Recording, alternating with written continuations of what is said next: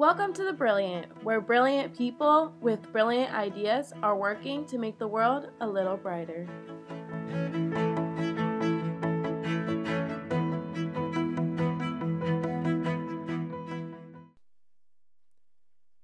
Everybody, we're back with The Brilliant, and we're back with our new intern, Lily Fuller. And so we're bringing Lily on as our podcast creation intern. She's going to be helping us out with the podcast. And as a part of that, she gets to interview with us, and you get to hear a little bit about her and her story and how she connects up her beliefs and what she does in an interesting way.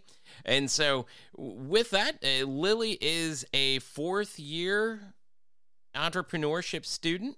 We'll let her tell you a little bit more about that. But welcome to the show, Lily. It's great to have you on.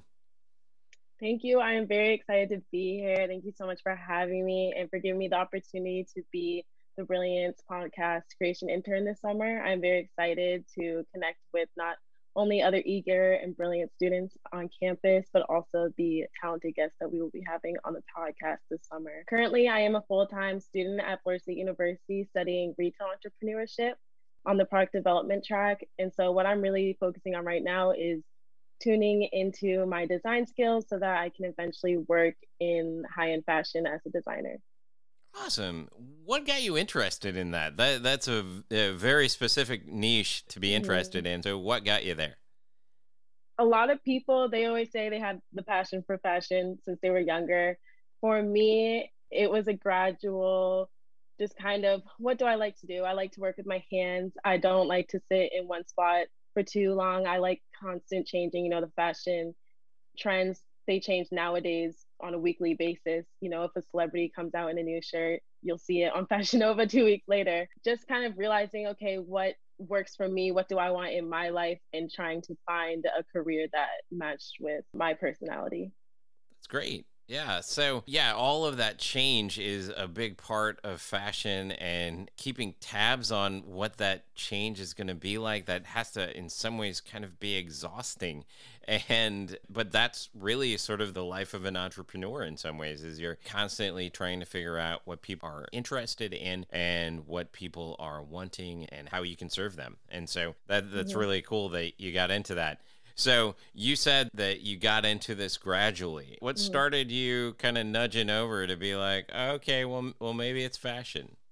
Originally, I was a pre med major studying biology and speaking with people who were already in the medical field, already in the med school here at FSU. I realized this was not the career I wanted to go into because there was not as much freedom as I thought there was in terms of working with insurance companies they have certain standards and you can't provide everything you want to different people because they have their different plans their different situations. You have to follow by the guidelines.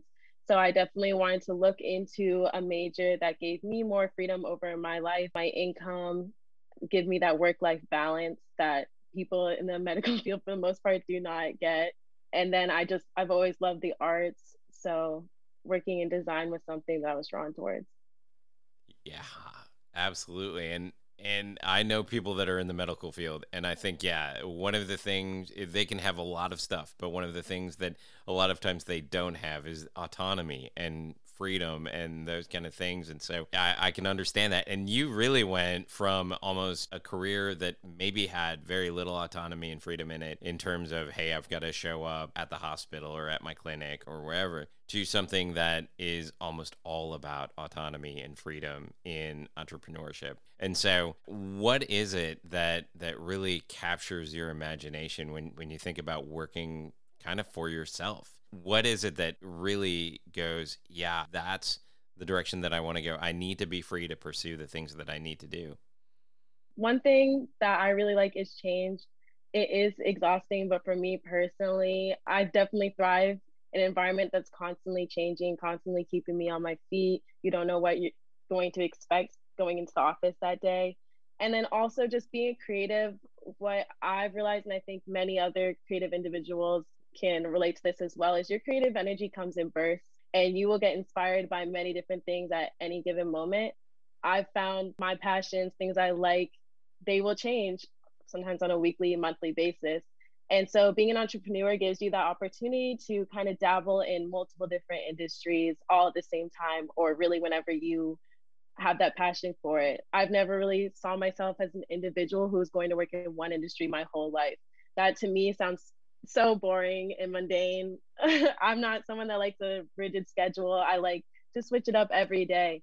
So being able to give myself that freedom where if I want to work in one industry and the next year I can go to another industry when I'm ready, that is very appealing to me and gets me excited for the path that my life can take and knowing that it's not even going to be a straight path that curved path is very exciting for me. Yeah, exactly. And that opportunity to just kind of pursue the things that you want to pursue. You know, like you, you think about great entrepreneurs, and those are the folks that they don't stop working. They just figure out other stuff that they want to be working on. And so bill gates and and the gates foundation uh, you know he he started off with microsoft and doing all of the microsoft stuff and then moved into okay well now microsoft is kind of running itself in some ways. And what i want to do is i want to focus on how can i help these people? How can i help people you know eh, dealing with with some bigger stuff? And uh, yeah that's I think a lot of times the dream for entrepreneurs is to be able to have that freedom to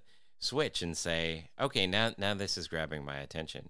Yeah, that's cool. So tell everybody what's it like to be an entrepreneurship major? Like in some ways, for some people, I have a feeling that they hear that and they go, well, an entrepreneur goes out and does their own thing. So why are you going to school for that? You know, why, why aren't you just jumping in? And so tell us a little bit about what it's like to be an entrepreneurship major and then how that is bringing skills to you as you prepare for for an, a career being an entrepreneur.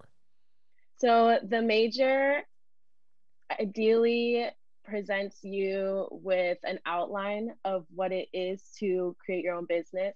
So i've taken accounting classes i've taken marketing classes product development, global sourcing. So, you know, going from your idea to your final product or service, what steps you need to take to get there. A lot of activities that we do in class, projects, papers, will be creating your own business plan or create an app, work with your team and create a business, create a product. It's a lot of actually taking your idea and making it a physical product or service.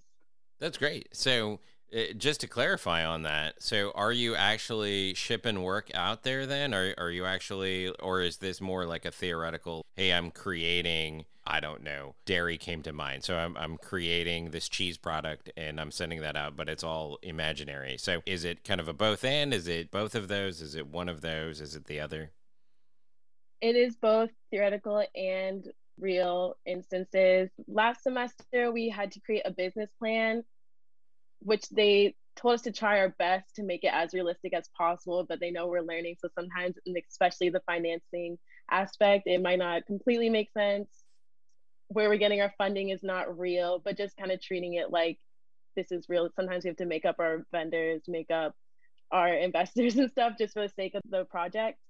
So that business plan, that was long and that was a lot of theoretical. But then it's funny you mentioned dairy because two semesters ago, I created a dress made out of Q milk, which is a fabric made out of spoiled milk. And my goal was to have zero waste making the dress because one of the largest waste pollution coming from the fashion industry is from fabric, whether that is from the fabric being burned somewhere and the CO2 is being released into the atmosphere, or there's a lot of ways that fabric is wasted. And so I created a zero waste dress, which uses all the fabric that was given to me. And then the fabric was made out of a natural protein. So it's biodegradable and can return back into the earth. So you don't have to worry about the CO2 being released from the dress. If you leave it on the grass, it will return back into the earth which I hope you don't because it was a gorgeous, lovely gown.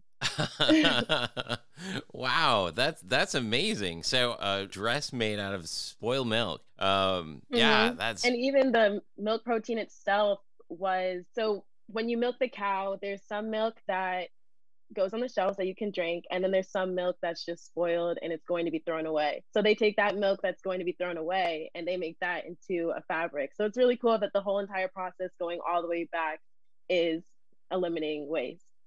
Yeah that that's absolutely yeah. And I bet as you were learning about all of this stuff, you probably didn't know how much waste was involved in the fashion industry until you started really getting into this. And so that was mm-hmm. kind of a, a, learning moment for you. What have been those other learning moments as you've gone through your career now as, a, you know, in this major and, and learning all of this stuff? As you go through that journey, you, you learn stuff about humanity, you learn stuff about the world. What have been some of the things that you've learned as you've gone through your, your career so far?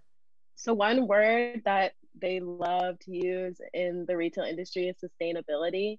And a lot of people think sustainability is just relating to the planet and reviving the environment and just being environmentally friendly. However, sustainability is also how you're treating your employees. So they want to make sure you have good company culture. And a lot of people, they use global sourcing, but the manufacturing sites overseas are not in the best conditions. They're not treating their employees properly because they don't have the laws and regulations that they do and the rights they do here in America. Um, so that is an issue that we're seeing where companies here in America are working with unethical working conditions in other countries so they can essentially exploit these workers so they can get cheap labor and make the most profit and that's something that i definitely want to change in my career that you can still be a successful business without having to compromise the other parts of the triple bottom line. And that is um, profit, people, and planet. For those of you who don't know what the triple bottom line is, most companies, especially in America, focus solely on profit. And I would like to focus more on people and the planet.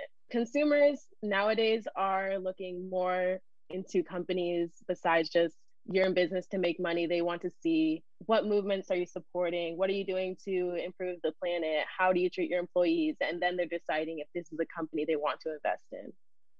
Yeah and so there's that that idea of the the sustainability of a business is much bigger than just its bottom line. And yeah i, I get that. So often the the sustainability of a business can seem like well this is just something that we you know we we need to take in some profit. We need to appease our shareholders. We need to send out paychecks and, and stuff. But there's more to it than that. It's the people and and it's so much more. And so now you've got things that are coming out like the b corps of the world and and all of that that are are really taking a look at sustainability in that broader sense of you know, how are we being sustainable about the people that we're hiring? How are we being sustainable about our vendors and things like that? So, yeah, uh, that's a really great insight in terms of seeing how the sustainability of a business is much bigger than just its bottom line.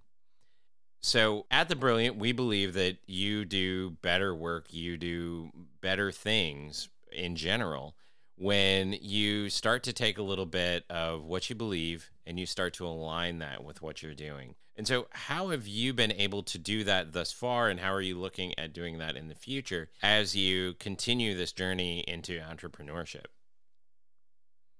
I've always been drawn to nature. Nature is beautiful, it's full of life. So, it was not hard for me to make that decision that I want to change how the industry runs and focus more on the people and the planet. As a designer, I have the power to only produce products which are aligning with my my ethical values.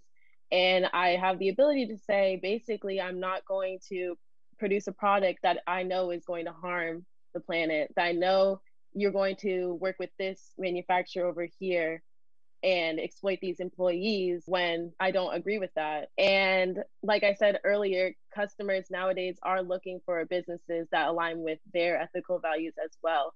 We see this with millennials, they're very interested in the planet and people and then even more than them gen z as they become the people who are in the companies you know the ceos the vice presidents, the presidents, and they're becoming the parents of the next generations, they're only going to really invest those values into the future generations to come. And I'm very confident that this trend is not going to be something that we're going to see go away.